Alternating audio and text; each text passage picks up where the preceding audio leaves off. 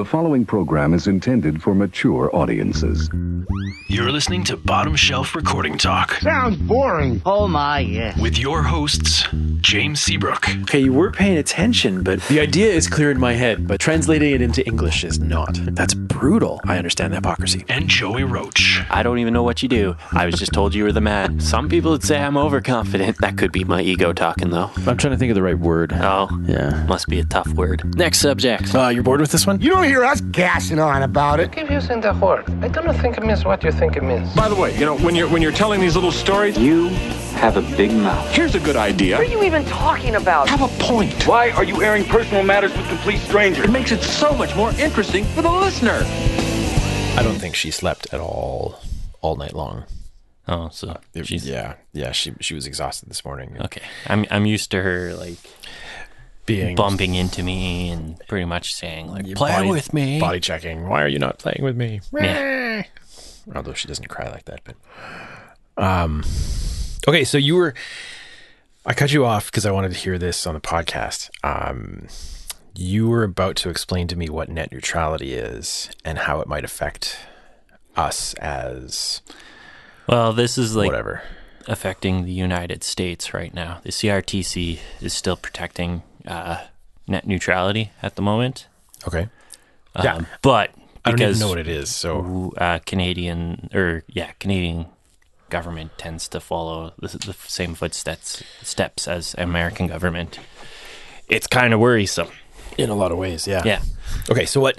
Let's let's start at the beginning. What is net neutrality? Uh, net neutrality is um, well, currently it, it it's laws that don't allow internet service providers to block content or to slow down certain or bo- even boost certain content. Gotcha. uh, for any reason.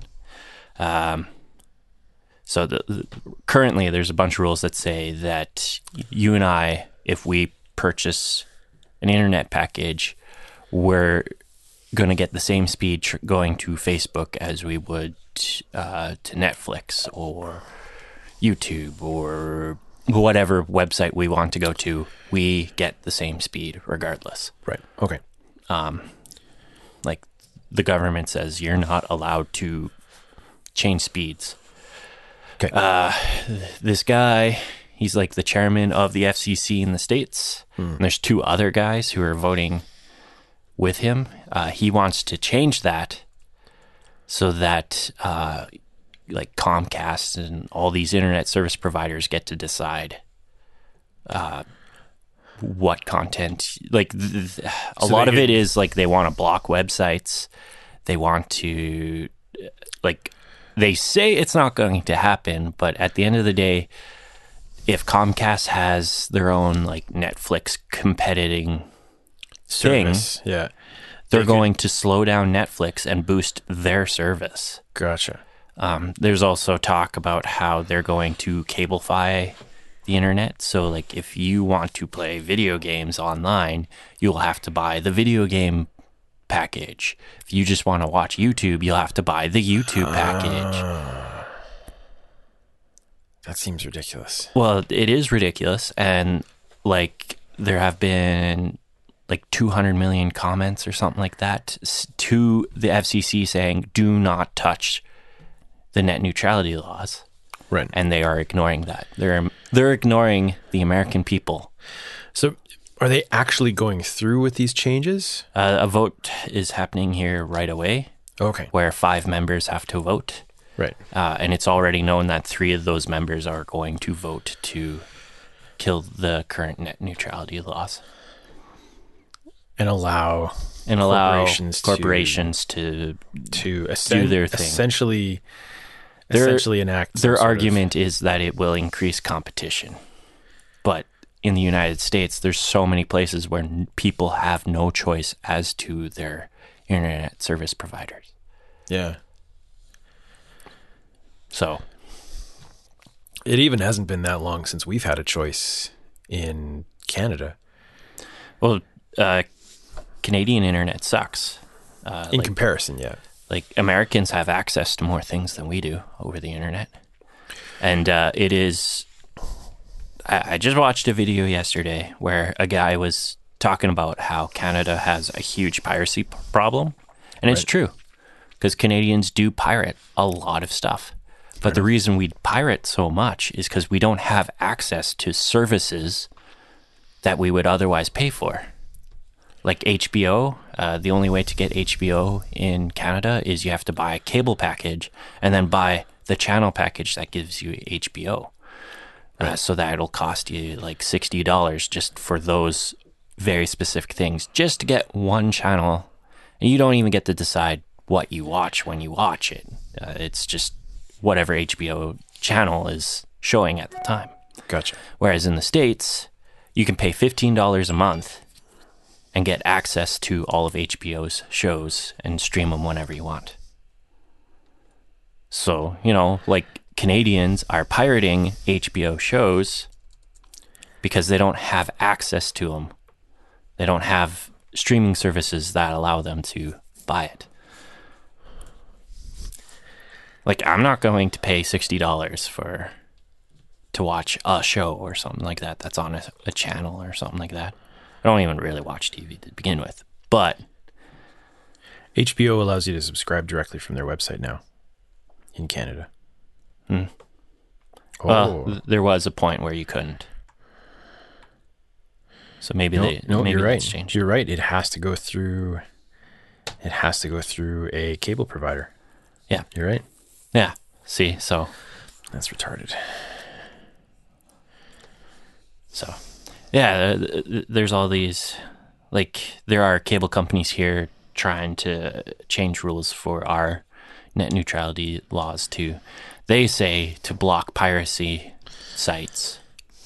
Yeah. And that's just so that they can force you to go into these things. Like, oh, man, I wish the government would just allow American companies to, like, American service providers to come into Canada. Because then your bells and your shaws and stuff will actually have to change their packages and actually provide something competitive. Because currently they don't. They work with each other to have the same prices as one another for the same stuff. I don't know, man. There's lots of antitrust legislation that um, anti-collusion. I think that's called collusion. Um, I don't think that's it's uh, there have been evidence that those companies like they do have meetings with each other. Huh. Not enough to charge them with under federal Probably law. not. Yeah. I'm but yeah. I'm not happy with those providers, and I if I had a choice, I would actually pick a provider that was actually competitive instead of you know the same thing with a different logo on top of it. Right. Right. Well, what is what is a uh, Comcast? Um, there is a Comcast Canada. Uh, Oh, is there? yeah. Oh, I didn't know that. I just know they're like a Telus or like that kind of a company Yeah. in the states where they provide like television and internet. Um, Just like might also, Rogers or a yeah, yeah. Um. Okay. Well, let's. But Bell's currently putting a push to for this anti-piracy uh, organization Right. to try and block piracy. And the CRTC is currently saying you can't do that because it breaks net neutrality laws. But I'm kind of worried about the FCC thing that's going on because if they manage to destroy net neutrality in the states, I, I'm sure Canada So- will follow. Don't mean to um Interrupt. to no no to to disagree. I'm just looking at a Comcast um, pricing guide, and for internet and TV combined, um, it's eighty dollars a month for your first two years. Then of course the price I'm sure would go up. Um, but change that over to Canadian prices. That's no different than that's no different than Bell or Shaw. Uh, no, I'm, I'm sure it's no different, but in the states, though, like a huge part of it is like Comcast is the only company for like huge spans of uh, Yeah. area, whereas like Verizon will have their own huge, vast Vast areas that very areas, and Yeah. like these companies actually talk to each other, saying, "Oh, we'll we'll not go into Your sec- territory." your territory.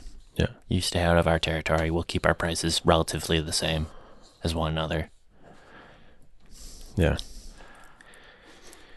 and buy out any company or any uh, anybody who wants to build their own networks.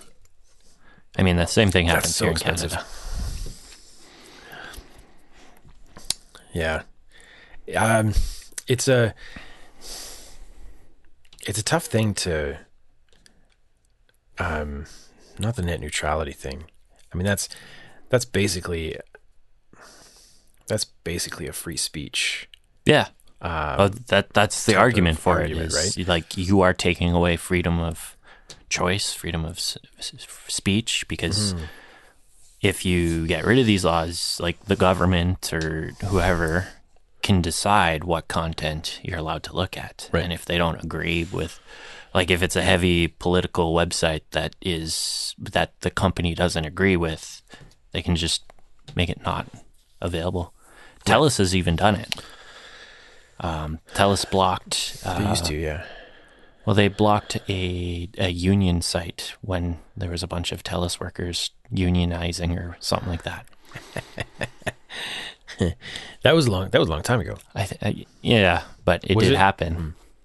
I, th- I, I'm pretty sure it did happen. It might have I, happened. I, I wouldn't be surprised. Um, Telus is an American company too, anyway. yeah. Um, I mean, I understand why a company is anti-union because that, that's bad for them. yeah, unions are good for employees usually, bad for business. Yeah. Yeah. Um, bad for industries. Shit, just look at the auto industry. How the uh, Canadian auto workers have kicked the snot out of consumers. Car prices. Yeah. I don't buy cars, Yeah. and that's part of the reason because the price is too high, and I don't. I don't see the point in owning a car. all that expense when there's so many other things to. Well, the thing is, if you buy a brand new car, like you buy it for what, like twenty, thirty thousand dollars, and like a couple years later, it's worth ten. yeah, that's. I mean, the vehicle is not a not a good investment strategy. That's for sure. Yeah. Well, like that's that's a big thing about me is if it doesn't retain its value, or at the very least, it has to have a slow depreciation rate. Right. If it has a quick depreciation rate, I don't like the idea of spending money on it.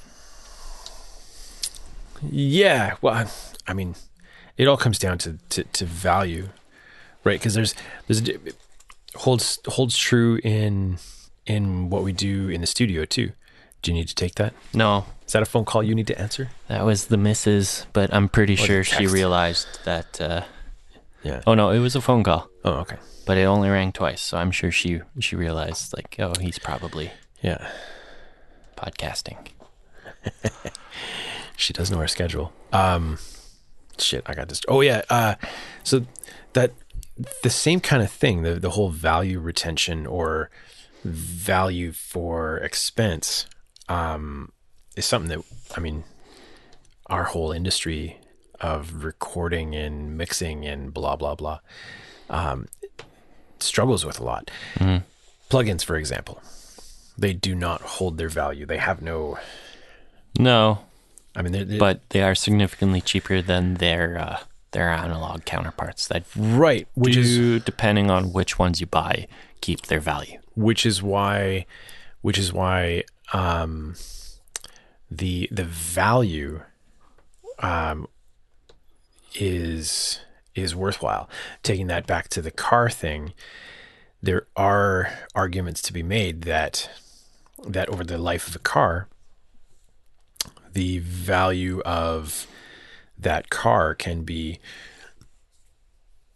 can be quantified um, as being worthwhile for the expense. Now, most cases you can't make that the, you can't make that argument that car is more of a luxury, but oftentimes, I mean, a vehicle for faster transportation or for um, extenuating circumstances uh, or lots of, I mean, even just, I had the truck for eight years and what I paid for it versus what I sold it for, and then factor in all of the cost of maintaining it, that truck proved incredibly valuable uh, numerous times throughout its lifetime. I'm sure. I just Right now, now if you're if you're just looking at at money in versus money out, I lost twelve grand on the truck. yeah. right? Uh, but over the course of its lifetime, it definitely proved to, to have value. Yeah. It's fair. I just I don't see the point in going in debt for something like that. I'm very Yeah. also like debt averse. I don't try to be in debt for very much money. Except for um, for uh, music gear. Thing is, is I only owe like 500 bucks in music gear right now. Yeah, but what was what were you at? At my worst, I was at four grand. Yeah, there you go.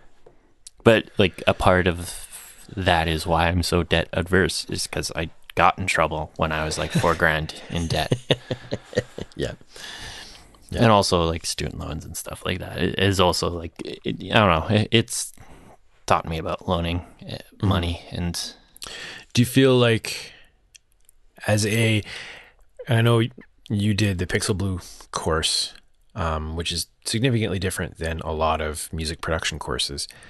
Um, so it may not be a fair comparison, but do you feel like the debt you went into to do the Pixel Blue course, to do the your audio production course, was a worthwhile debt? uh, it has paid for itself. Okay, Like the education I gained from there right. has led to me getting work that has gained me more money than I have spent On the education. on the education itself. okay. I just haven't paid it completely off yet, is all.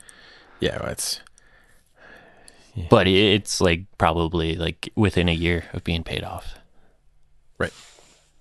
Because I only owe like 300 bucks or something like that Nice. for, for that education. At least as far as I know. I, I don't think there's any other loans out. But that was a, a, a huge reason why I chose that was the price too. Um, six month course, like that's a semester. Yeah. So fifteen thousand versus fifty thousand. Yeah. Right. Like, yeah, I don't know. I got a lot out of it. Um, I'm sure majority of the people that were in my class didn't get anything near that out of it. But That's- that's how they were feel about a lot of also that kind of like group of people who just went in it because oh, music's cool. Right. Whereas I went in it being like, I want to do this. Mm-hmm. And that's why I was like top of my class and stuff like that. So That's a big division with a lot of students, I imagine, in this type of program. Hmm.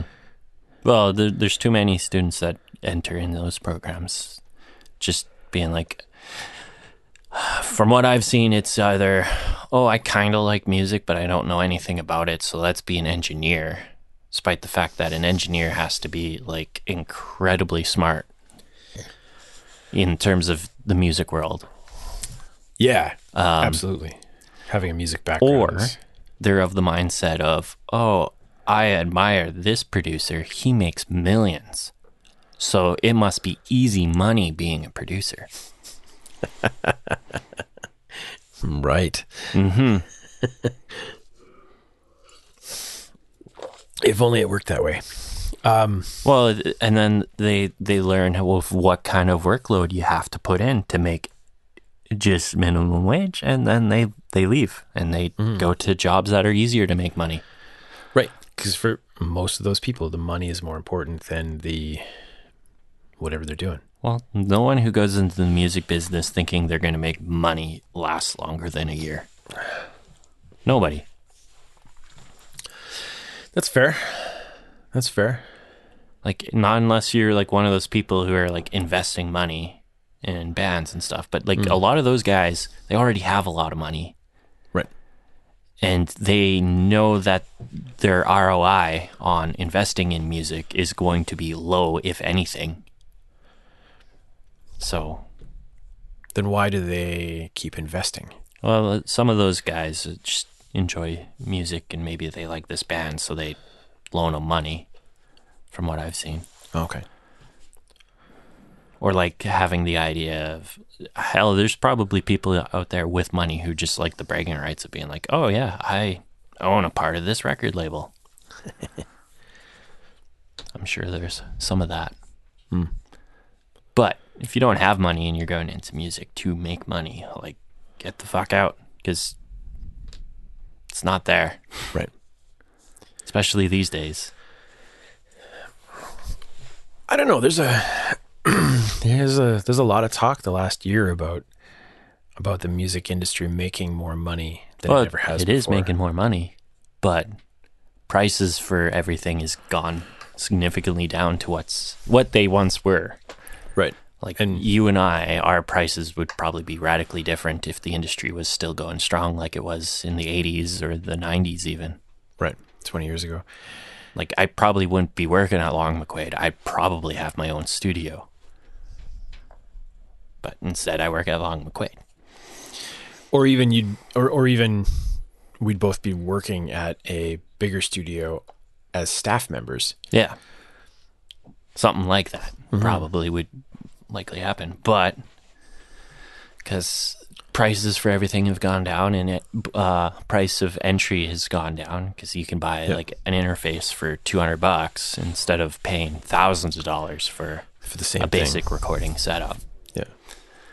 Yeah. So, you know, there's a lot of people willing to spend the 200 bucks to do a bad job of recording their own music, right? So, Right. And then that that that big pie is being split many different, uh, even more different ways, um, because, like you say, that price of entry is so low. And, price of entry is so low that there are a lot of people who are getting into the industry Mm-hmm. uh, because it costs them very little to tell people that they're an engineer or a producer. right.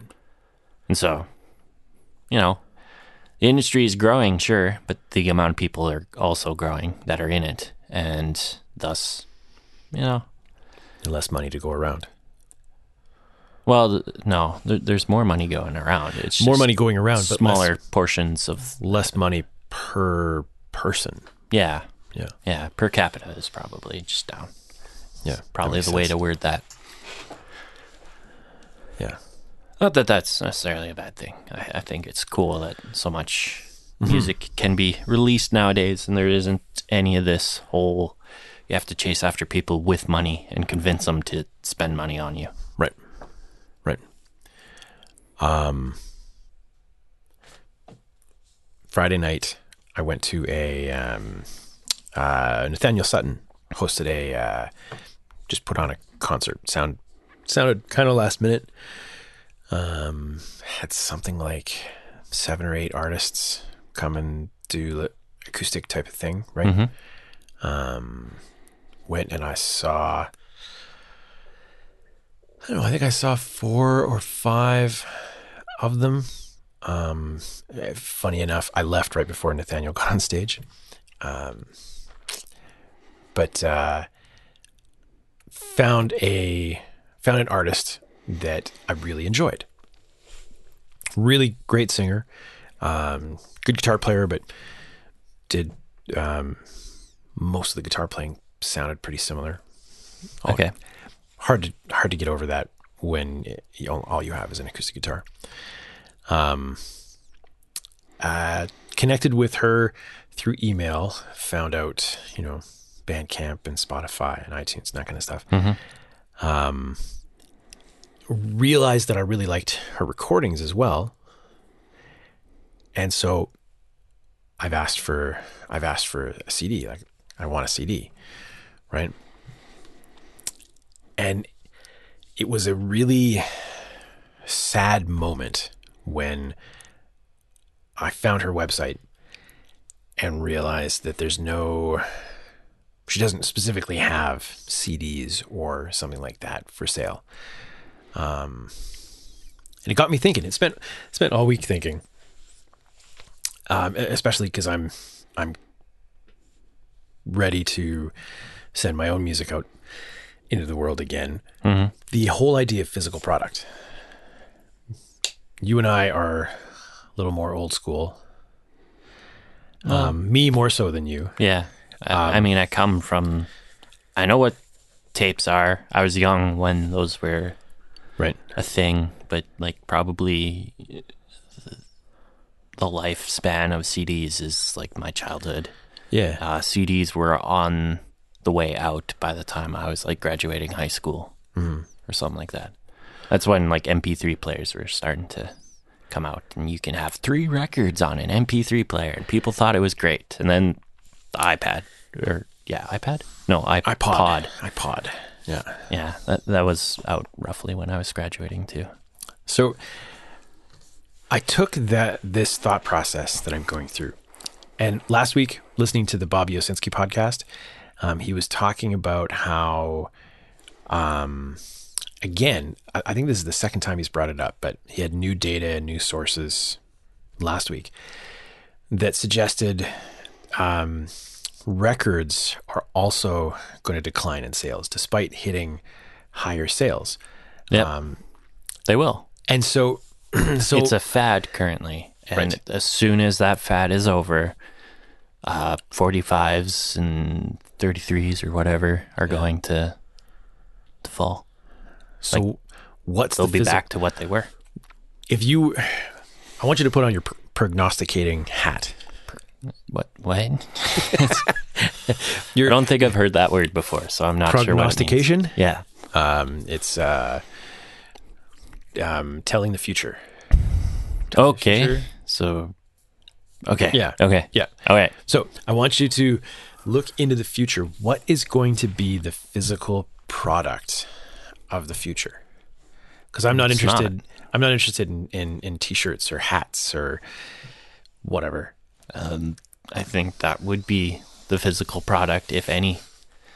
That's would bad. be like your t-shirts or like just band logo things. right. That'll be the stuff that fans will buy. I don't think CDs are going to like CDs will exist, but it would be for that niche market and it will be only the people who have enough of uh, an audience that they can justify spending whatever the cost is for Right. X amount of CDs that they know they'll probably sell majority of that. So even if you're so Like I think it's stupid for bands to do physical products, I know. do physical product, yeah, because you're spending money for something that people don't want, or majority of people don't want. Fair enough. Um, but there has to be. Maybe this is just me wanting something physical to hold in my hands. There has to be some sort of thing that that is the the CD jacket or the record sleeve equivalent because that's ultimately Maybe a download card, Ah, I download card, but but nobody wants those either. Maybe like I, I, I people guess- don't want files on their computers either. Like they're going to streaming because it's a much more convenient. yeah store it store it on someone else, store it in the cloud rather than on your own hard drive Yeah, and then Yeah. you have that space for something else. for all your pictures, which end up in the cloud and then end up all over the internet. Yeah. Well, So so is there is there no am am I really just aging myself? I think there will be physical product, like bands will release CDs or vinyls or whatever, but it will be a small part of how they make money. Uh, majority of their money will probably be T-shirts or hats or like the guy from uh, what's that band's name again? I don't know, some metal band, but he yeah he, he's really big into the, the metal scene. Um, he wrote a book where he said something along the lines of, "All I am is a glorified T-shirt salesman." Right. Um, radio. Radiohead used to call their music videos commercials. They are commercials. Yeah. They still are commercials. You're trying to get people to listen to your other songs through this one one video. Yeah. Of course, I don't really watch music videos. I usually, if I put a music video on, I, I put it on and then I'm doing something else. You're listening to it instead. Yeah. Yeah, but Yeah. that's just the kind of listener I am. Uh, but yeah, they are commercials to try and convince people to listen to your other songs. So are we going to are we going to in 30 years not have record collections anymore? And and by record I mean just like physical collections. It's already happening. Well, I, I know, but I mean there's there's we're still in that transition where older generation still values having something on their shelf and younger generation is certainly moving away from that. Mm-hmm. But is that is that actually where we're headed where where there is no physical collection anymore and it's just a database on your computer? Yeah, I, I th- well, it'll be a database in the cloud, and you'll have your favorites. Is where it's right, going, right. Yeah. and you'll just be streaming it.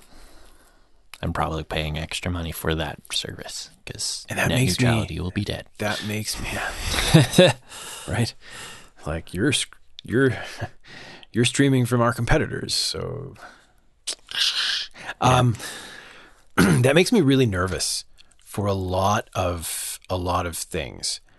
Um cuz in the grand scheme of in the grand scheme of it cl- cloud-based storage is super new especially you know Spotify has been has been teetering on the on the brink of not being a thing anymore. Um, Apple Music and Google are giants, and that service in in Asia is a giant. But that puts them in total control of what they keep on the cloud, right? What they hang on to. If Sure. if a if an artist decides I don't want to pay that that regular fee to keep my stuff on iTunes or to keep my stuff on Uh, whatever, but is it going to disappear? And- No. And, and what happens? What happens to all of the stuff that isn't up there? Is all that going to disappear? But you have things like Bandcamp and stuff that, like Bandcamp will probably evolve to be, uh, probably a streaming service, and they will specialize in the independent, Independent artist Yeah. and stuff like that. And they'll probably have like a paid subscription so that you don't have to listen to commercials or something like that. Much like Much like Spotify, what Spotify is, yeah. but they will be putting their focus on the independent artist, whereas Spotify Spotify doesn't currently play favorites, but like obviously the Yeah. general population listens to the stuff that's currently on the radio Right. I mean, and is Billboard charting and whatever. And so like it's obviously skewed towards that um, Mm-hmm. that side of things. So like your Spotify's will be the more mainstream music, and then your Bandcamps will still exist. Like like uh, even if the artist says, "Oh, I don't want to be on Spotify." Because it costs too much for me to be on there. There's going to be another service because there's going to be people that see a gap in the market and open that up. but that's that's the thing that I'm I'm worried won't actually happen. But it will. Are you sure? Yeah. Because if you see a gap in the, the market and you can build a structure, like in this case, a website or a streaming service or something that caters to that market, like it might not make a whole lot of money, but there's a gap there. And if you're the first to like harness that that niche market, like you're going to make more money than the guys who see your success and try to follow you. Right. That's why Spotify is so popular because they were the first to harness that streaming market mm-hmm. in a in a at least a, a, a large capacity. Is it possible that music as a as a gift? We're coming up to Christmas here. Is it possible that music as a gift is a thing of the past? I think so. That makes me sad too. Like I said, the, there still will be physical products. It's just it will be a niche market, much like uh, like uh, vinyl was before, uh, and, and I mean it still is a niche market. Well, uh, when you say vinyl was before, I mean, are you going back to the 80s? No, '80s it was like the main thing. 80s and earlier, yeah. Uh, I'm talking like maybe the 90s uh, when CDs were the thing that everybody bought. Right. Like, how many people were buying vinyl? Just the people who really enjoyed it. Yeah. Yeah, not a lot. Um, That that's what's going to happen. right. Uh, there might be in the future there might be uh, things where like people say, "Oh, CDs were cool. Let's," and they were pretty high quality. Let's ha- let's buy CDs again, much like how we have the vinyl resurgence Vinyl going resurgence. on right now. Like the same thing will probably happen to CDs at some point. Right. So, I guess. Like, I, I think there'll always be a physical product. It just will be a niche market. So, ignoring the, if we ignore your advice that local bands or small bands shouldn't invest in physical product, I don't think they should. right? Ignoring that, for those of us that really want a physical product, even if it's just for ourselves or for the hardcore fans or whatever, what would you say is the right one to go? Vinyl? Like, you know, if, if, if a band could do like 20 copies of vinyl and give them out as, as, um, you know, collector's editions to their hardcore fans or something, you know, or I, I think that's cool, and like I don't think that they should go with high print numbers or anything like that. Like if you can, if you can have twenty vinyl records printed out at a at a good cost, reasonable that's cost, not yeah. going to, like, and then you can sell it for at least some profit. Hopefully, I, I would hope that the band could. Um, I think that's great. I think you should do it. Okay. But if the vinyl press is saying, "Oh, you have to print a thousand for, or or else it's not viable," like the hmm. price that you would have to release it out doesn't pay for itself after, like Right. I don't know. If you need to print 500 in order to make a 20% profit margin, like that's a bad investment. Don't do that. Don't do that unless you have 500 pre-sold. basically. But twenty percent margin is pretty shit too. You, you should be trying for something higher than that, closer to fifty percent. Yeah. Especially in music. Um, well, generally anything like that. That's how it works. Like Yeah. thirty to fifty percent margin is what most places charge. Right. So you should be aiming for that with your music. If if, if it if you're not getting that kind of margin, you shouldn't be investing in that. But if you're doing something because uh, uh, you have fans that really enjoy it and you can pre-sell it and you're not making much and you're just doing it for your fans, I, I, I can't fault somebody for doing that. Right. Do it. If, if that's what what you think is necessary for for your fans and you're just doing it for the love of those people who support you. Right. But if you are looking at the strict business end of things, if you're nah, that it, it doesn't make sense Gotcha. Okay. when you can spend less like how much does it cost to be on Spotify? Like even know. if it, costs it can't be a lot. like 10 bucks a year or something like that or no let's say 20 bucks a year. I'm that that's that's nothing in comparison to what it'll cost you to print about like 100 cds Right. i'm sure because i'm I, I don't know what the cost of printing cds is anymore but Yeah, it starts at four or five dollars a disc and goes down as you have more printed. okay Yeah. so already it's it's better Costly. Yeah. Profit margins to be on a streaming service Absolutely. Yeah. I, I mean, like the from a from a profit driven perspective, there is no doubt that that digital delivery is the best way to go because physical physical product costs has an investment cost that is way higher Yeah. than than I mean shit CD baby is like 50 bucks American and it puts you everywhere. One time fee. yeah It, I mean Uh, there's also Discog Kid or whatever. Disco uh, Distro Kid Yeah, um and they're TuneCore pretty. TuneCore is like per release though.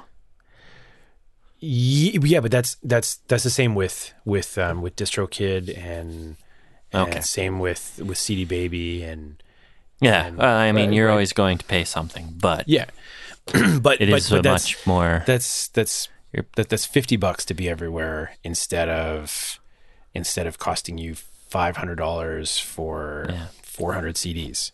And if your music's 200 any good, the ROI will pay itself off within a year, probably. If you're out there pushing it, Yeah.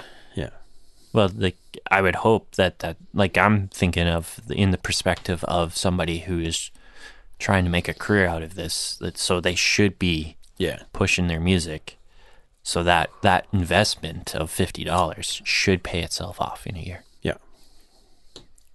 If you're not pushing it, like it should pay itself off in four or five years. I think, in my opinion. Otherwise, don't do it. But uh, I don't know. If you love music, do whatever you want. Like if you if you know you're not going to make money, just do it. And you're just doing it because you want to show people your stuff. Do it. Right. Yeah, I, I I think as an as an artist, irrelevant of of the money. Yeah. I mean, But if you're doing this uh, for a living type of thing and you don't think the record's good enough to make that initial investment back, like you, you need another reason for wanting to do it, right. or else you shouldn't do it. Yeah. So I'm I'm I've been stuck with this whole physical product thing. Mm-hmm. Um, I I had it in my head that I was gonna make a whole bunch of CDs. Not a whole bunch. When I say a whole bunch, I was gonna make like I was gonna make like a hundred at the at, at at the utmost. You'll probably be sitting on most of those. Well, but the idea was the idea was I was gonna give away most of them. Okay. you know, and, and I had I had over fifty ish that I was going to give away. Totally an investment in in um, you know everything from Christmas gifts to sending out to radio stations and so on and so forth. Sure. Um, right. But then, then the whole the whole concept of the CD as a disappearing medium well, like uh, EPKs, like yeah they don't. Most people who ask for those don't want a CD. They they want a link to your music. They don't want a CD. as it turns out, I got a list here of um, who was I talking to? Um, Valerie, been on the show a few times. She uh, she's been hired by hell is it? She's been hired by a um, here we go. She's been hired by a, an artist down in Red Deer to help get his his um, his current song is a Christmas song. Okay. Um, and so over the last month, she's been she's been Helping them out. helping him out, networking, and she's ran into a number of internet radio stations and satellite radio stations and um, physical radio station or physical terrestrial radio stations, um, uh, some music magazines that she's talked to, and more often than not, she's been saying they want actual physical CDs, which is something she didn't expect at all. I mean, if they ask for them, heck, maybe they're asking for physical CDs so that they can um, weed out the, the guys who are just spamming them with links. That could be that. That'd that be my barrier- speculation. Barrier as to entry. What's going on? Yeah. Right. And I mean, I don't imagine you need to have like a professional looking CD. It could be just a burnt CD, Maybe. maybe. I, I don't know. Yeah. It's a yeah, it's a tricky thing.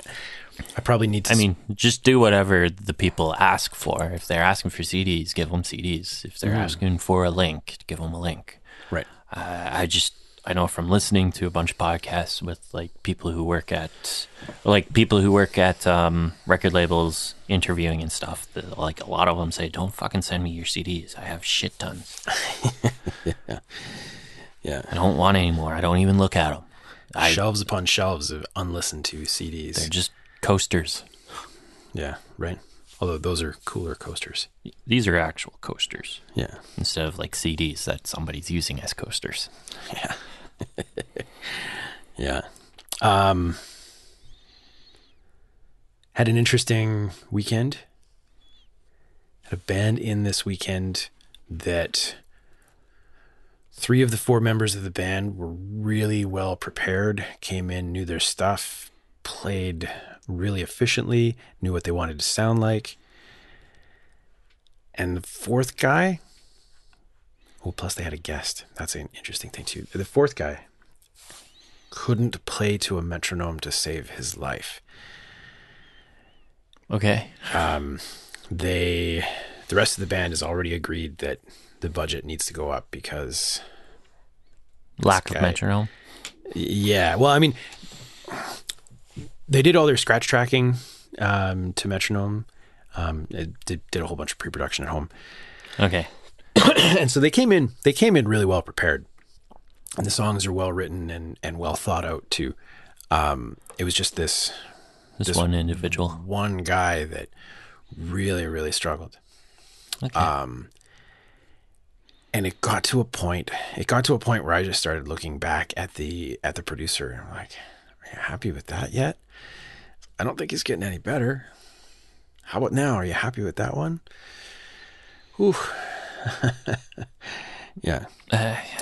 So much so that one of the songs, one of the songs, they're considering going back to the um, the demo drums that they recorded at home, kick, snare, and overheads, um, because it was a it was a different drummer that um, that could play to a metronome. How does a drummer not? Oh, that that's irritating. One that's the your job. One of I. Um, I mean, I mean, he was he was really dedicated in the studio to keep working at it, and he was willing to just work uh, like like play as long as it took to get it right. Um, but when, I- you're, when you're trying to get two songs done in two days, Okay, yeah, fair. But at the same time, like, come on, you're a drummer. Like, when you were learning how to play, you should have been practicing to a metronome because your job is to be the metronome. but too many guys listen to Dave Grohl and say, "Ah, man, dude, don't play to a metronome. You gotta have you gotta have the freedom to be able to speed up and slow down when you want." Yeah, but Dave I- Grohl I know, can I know. actually play to a metronome. I know. but it's it's that kind of thing that filters down to amateurs like us that that make them think, hey, if Dave Grohl says I don't need to, then I clearly don't need to. But that's what distinguishes the professional from the amateur. Because the professional, they might have the same opinion, but they've probably played to a metronome so much that they don't need a metronome. They just know, oh, you want me to play at 120? Okay. And they're consistent with their speed. And thus, you, they don't need a metronome to, Yeah. to play. So, Yeah. I don't know. It was um it was I don't want to say it was frustrating because um after we did sound check, um, I fought a lot with the drum sounds. Longest sound check on drums I've done in a long, in a couple of years. Um, after that, it I had the drummer pretty well figured out, at least ex- expectation wise.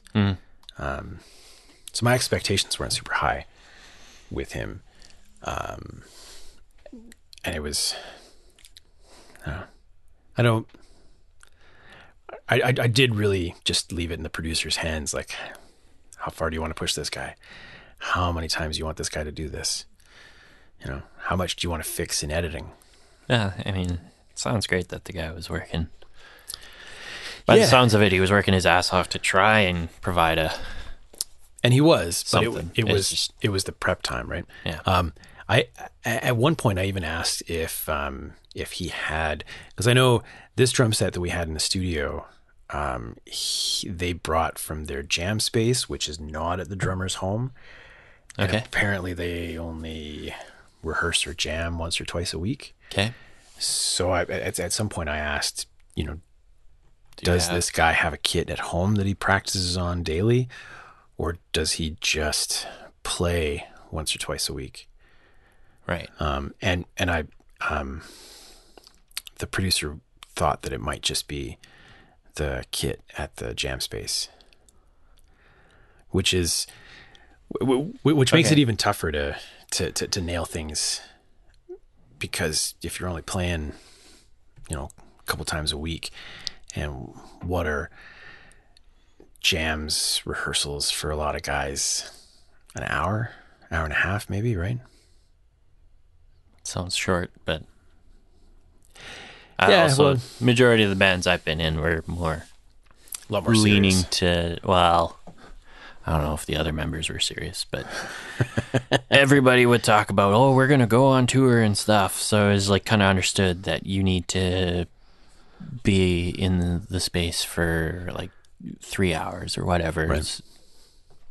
Like going through the songs and fixing mistakes when they happen Right. Yeah. Well, um, these guys also brought in a guest vocalist. Um, they had this one song where they were going for kind of a kind of a creepy. Um, uh, I think the song kind of about death. okay Um, so, so they brought in this this uh, pop singer from the '80s who went on to be an actor following his pop singer career. Um, and you could tell that he was that he was something back in the day, but the guy guy was probably. If I had to guess, I'd say he was in his 80s okay um, but he, based on the stories of how much drug use he went through, he could have very well just been in his sixties. Okay. Um, yeah.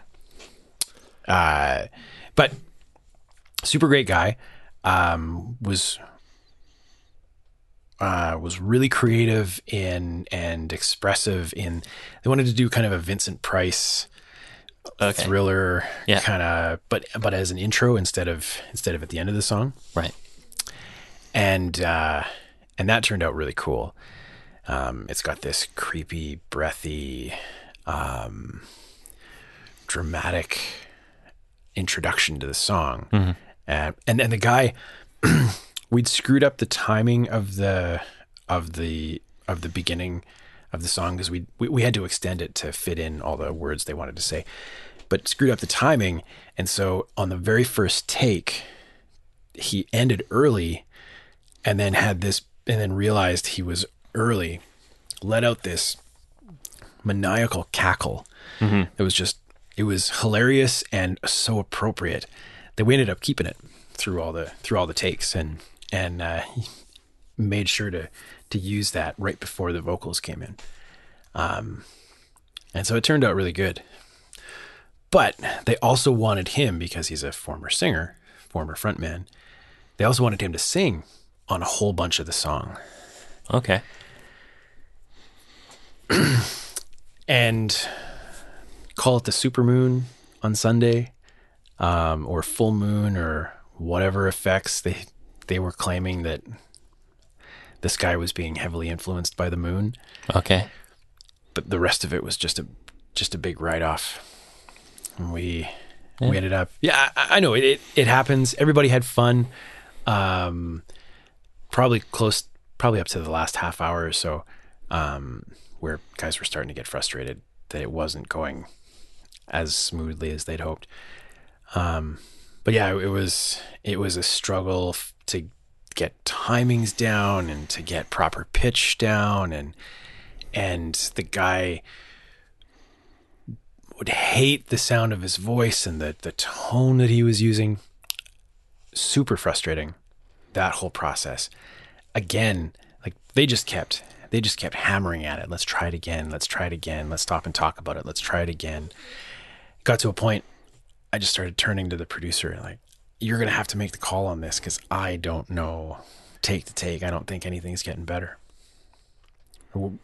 That was almost half a day just to uh, just to this one guy. Okay. Yeah. That was not nearly as exciting of a story as it was in my head. That's okay.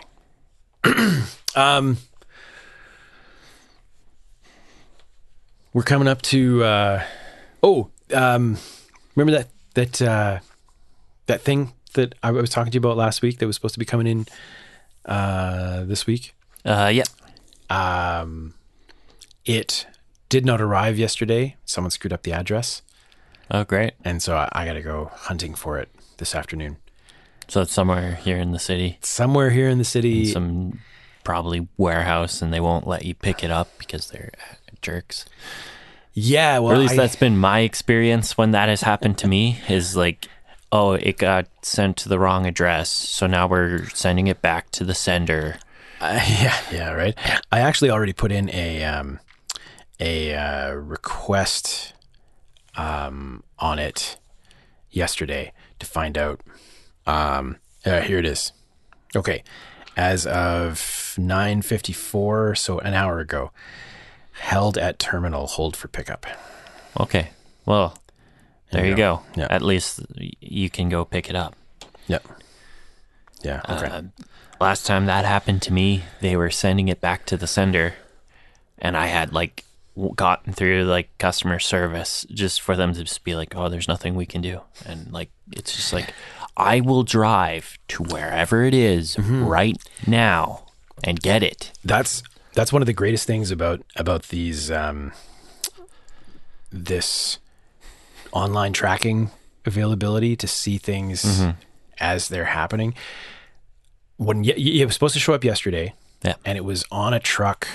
Um, according to the timestamp online, it was on the truck uh, about eight thirty yesterday morning. Uh, I expected it sometime early, sometime in the morning Yeah. reasonably. But then as I'm as I dropped off my rent check yesterday because I'd forgotten to give it on Friday, um, I see they had a parcel sitting on their desk from that delivery service, and and my um, my landlord just across the parking lot, right? Right. I'm like, okay, I should I should check into this. I log back into the online tracking, and sure enough, two hours earlier from when I drop off my check, they had logged it as not able to find address. So I'm like, okay, something's something's got to be wrong. I call up customer service and I say, I think something's wrong. Can we look into this? They verify my address, and sure enough, they'd missed a number entirely. Oh, Yeah, just a completely wrong address. all right. Yeah. So, at least I know where it is now. And at least they're letting you pick it up. Yeah. So, good timing. I get to master a metal record tomorrow. Oh, fun. That'll be interesting. Using Mastodon as a as a reference.